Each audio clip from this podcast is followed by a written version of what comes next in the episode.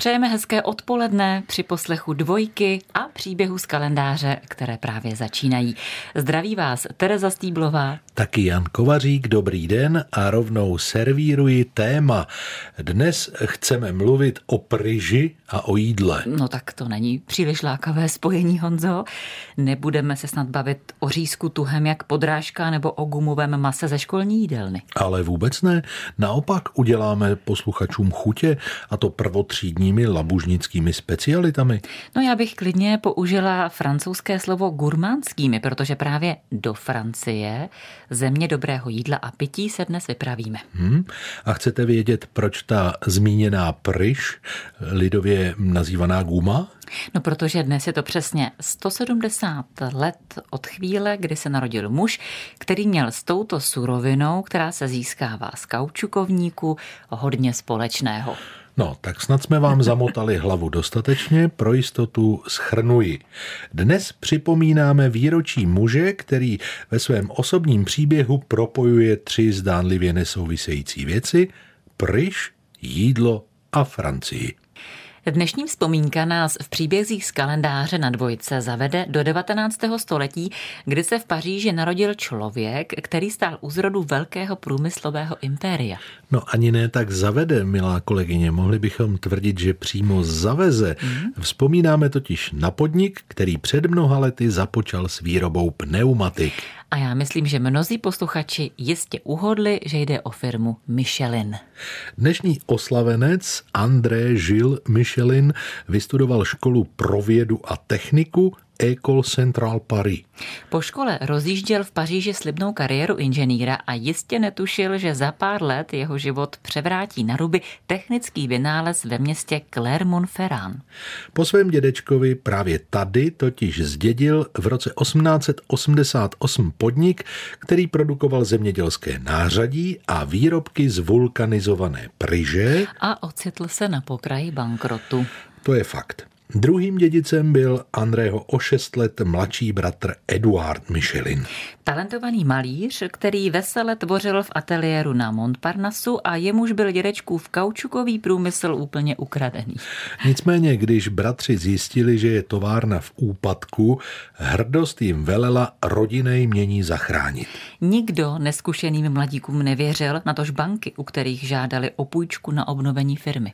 Pomohla jim nakonec teta, která přes mnohá varování velkoryse zapůjčila prakticky všechny své prostředky. Nejdříve si ovšem předplatila místo ve starobinci, kdyby o své peníze na dobro přišla. Praktická žena. Souhlasím. Oběma mladým mužům bylo hned od počátku jasné, že pokud chtějí na trhu uspět, musí přijít s něčím novým. Že zkrátka nestačí vyrábět součástky k pluhům a nebo gumové míče. Jenže to mělo háček. Ani jeden z nich netušil, kde začít. V roce 1889 jim ale pomohla náhoda, když se k jejich továrně v Clermont-Ferrand přiblížil cyklista a píchl kolo. Hm, co všechno tento defekt způsobil, to vám řekneme po písničce. Mírně gumové, vonící Francií a ještě k tomu jubilejní. Takové jsou příběhy z kalendáře, které posloucháte na dvojce. Mluvíme o bratrech Michelinových, kteří zdědili továrnu po svém dědečkovi, ale nevěděli úplně, kde začít. Štěstí jim přinesl cyklista, angličan, který si vyjel po městě Clermont-Ferrand a píchl kolo poblíž jejich továrny. Podotýkám, že na konci 19. století jezdili cyklisté často ještě na masivních rávcích a nafukovací pneumatiky byly opravdu čerstvý vynález. Onen angličan měl své jízdní kolo obuté do pneumatik značky Dunlop. Dunlop byly, jak možná víte, úplně první pneumatiky na světě. Vymyslel je skotský veterinář John Boyd Dunlop. Svému synkovi tím tehdy vylepšil tříkolku. Na její kola nalepil gumovou hadici, kterou nafoukl pumpičkou na míče. Vynález, který značně zvýšil komfort při jízdě, se brzy ujal mezi cyklisty. Vraťme se teď ale k onomu angličanovi, který měl defekt u továrny Michelin. Ano, Eduard Michelin pomohl dotyčnému s opravou kola a byl nadšen z pneumatiky nahuštěné vzduchem a příjemné jízdy na ní. Pneumatika se ale tenkrát musela složitě odlepovat zrávku, pak se slepila a čekalo se několik hodin na zaschnutí, než se naráfek dala nalepit zpátky. Než mohl cyklista opět nasednout na kolo, tak čekal třeba celý den. To přivedlo Eduarda Michelina na nápad, jak vynález zjednodušit. A hned na tom začali s bratrem pracovat. Na jaře roku 1892 představili cyklistům pneumatiku pod názvem Demontable, kterou bylo možné vyměnit pomocí šroubku za pouhých 15 minut. Jako první použil pneumatiky Michelin cyklista Charles Terry v závodě Paříž-Brest-Paříž. Závod s velkým náskokem vyhrál a to i přes několik defektů. Bratři Michelinové začali pořádat další cyklistické závody jako součást svého marketingu. Na závodní trase prý rozsypávali hřebíky, aby demonstrovali, že cyklista je schopen svou pneumatiku vyměnit za dvě až tři minuty. Poněkud nečistý reklamní trik zabral a během tří let firma Michelin dosáhla světového prvenství ve výrobě pneumatik pro bicykly. Jakmile bratři Michelinové, hrdinové dnešního příběhu z kalendáře na dvojce, ovládli trh s pneumatikami pro jízdní kola, uvědomili si, že by svým vynálezem mohli vybavit i automobily. Na konci 19. století nebyl automobil vůbec běžnou záležitostí. Vzhledem připomínal kočár bez koní. Důkazem toho budíš příhoda, kterou zažili sami Michelinové při jízdě ve svém prvním automobilu. Obdivovatelé čekali na jeho průjezd několik hodin u silnice, která se vynula mezi pastvinami poblíž Clermont-Ferrand. Automobil v předpokládaný čas pořád nepřijížděl a namísto něho se blízko silnice objevilo stádo krav a s ním i starý pastevec. Netrpělivci se starého pána zeptali, zda neviděl projíždět kočár bez koní. Stařík se na ně rozlobil a hrozil jim holí se slovy tropíte si ze starého muže neúctivé žerty jako malé děti. V tu chvíli se v oblacích prachu s rachotem přibližoval automobil bratrů Michelinových. Stařík se prý hlučného vozidla polekal a museli ho dokonce křísit. Michelinovi pokračovali v testování pneumatik na automobilech, které do té doby ještě běžně jezdily na dřevěných kolech. Některá kola pravda byla povlečena pryží, ale ta v sobě neměla nafukovací duši. Tu zavedli až Michelinové. Přišli na to, že zatímco u plnopryžových obručí praskají v kolech loukotě, při použití nafukovacích pneumatik se to nikdy nestalo. Bratři André a Eduard tedy neváhali připravit na závod první automobil na pneumatikách. Byl to vůz značky Peugeot. V červnu roku 1895 s ním nastoupili do závodu Paříž, Bordeaux, Paříž.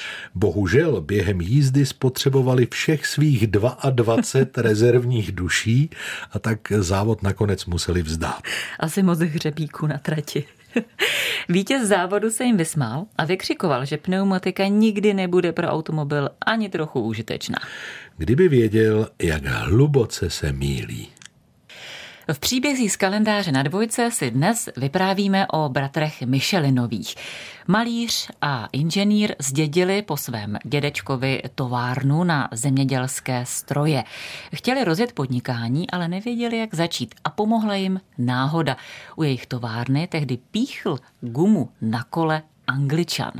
Bratři mu pomohli a fascinovala je nafukovací duše a rozhodli se takovou duší vybavit i ostatní cyklisty. Dokonce nejenom cyklisty, ale později i automobily. Odtud už nebylo daleko k mohutnému rozmachu gumárenského impéria. I o něm tu dnes bude ještě řeč. A také o reklamním panáčkovi, kterého firma používá dodnes.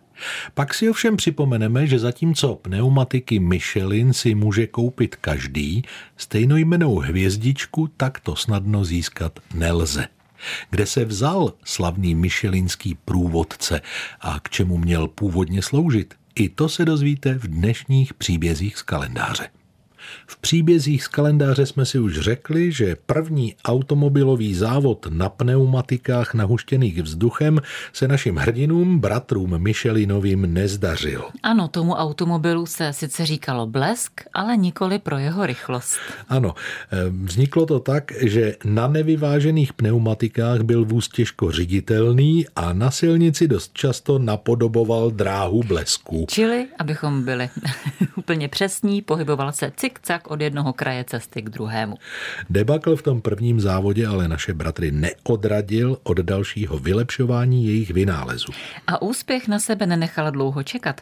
Automobilů s nafukovací duší a ventilkem začalo přibývat. Už v roce 1896 jezdilo 300 vozů pařížské taxislužby s pneumatikami Michelin. V roce 1905 Michelinové otevírají továrnu v Clermont a pouští se do dalších inovací. Například představují první pneumatiku z hroty určenou pro zimní provoz. Vše jde závratnou rychlostí.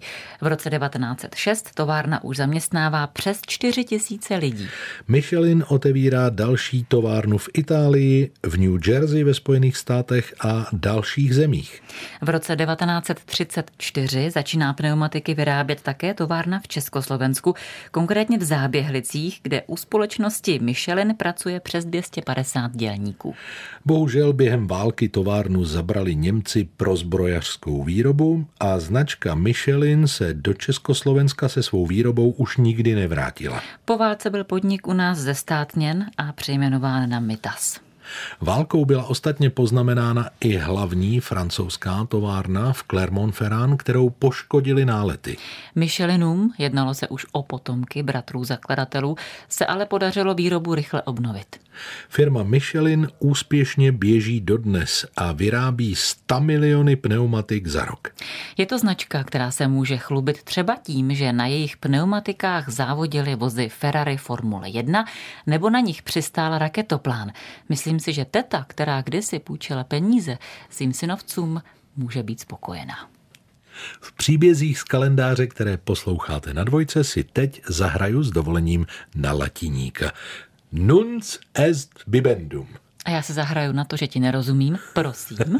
no nuns est bibendum, to je latinský citát a znamená teď je čas pít. Hmm, hezký citát a použili ho bratři Eduard a André Michelinovi na svém prvním reklamním plakátu v roce 1898. Upřímně, plakát propagující pneumatiky a zároveň pití mi připadá celkem kuriózní. No, na sklonku 19. století alkohol za volantem nebyl na rozdíl od současnosti velký problém. Dobře, beru na vědomí a vraťme se raději k tomu plakátu. Prvnímu plakátu značky Michelin dominuje známý panáček z pneumatik. Kdo tohoto úspěšného maskota vlastně navrhl? No, to je důležitá otázka. Michelinové od samého počátku dbali na propagaci své firmy a navštěvovali výstavy, aby se na nich poučili, jak to dělají jiní. Na výstavě v Lyonu v roce 1894 si u stánku konkurenčního podniku všimli reklamní figuríny sestavené z pneumatik a ta se jim zalíbila. André se vydal za francouzským karikaturistou Ougalopem, aby mu představil svůj návrh. Ougalop kreslil zrovna plakát pro jeden mnichovský pivovar s chlapíkem, který si připíjí velkou sklenicí piva. A na tom plakátu byl nápis Nuns est bibendum, je čas se napít. Pivovar tento návrh odmítl, no, ale Andrému se líbil velice. Navrhl tedy Galopovi, aby překreslil toho poživačného muže do podoby panáčka z pneumatik, jak ho známe dnes. Slogan Nuns est bibendum ponechal a tlouštík sestavený z pneumatik připíjí sklenicí, ve které ovšem není alkohol. Panáček připíjí hřebíky a různými ostrými předměty. A z mého pohledu trochu krkolomně, ale přece tak demonstruje odolnost vůči těmto překážkám na silnici. Ze stran na panáčka udiveně hledí nevzhlední konkurenti. Co je podstatné, je fakt, že reklama s panáčkem Michelin se stala velmi oblíbenou. A panáčka pojmenovali Bibendum podle nápisu na plakátě a dodnes ho Michelin používá jako svého maskota. Hmm. Někteří ho prý důvěrně oslovují Bib. Pokud by vás tak někdo označil, nebral bych to úplně jako pochvalu.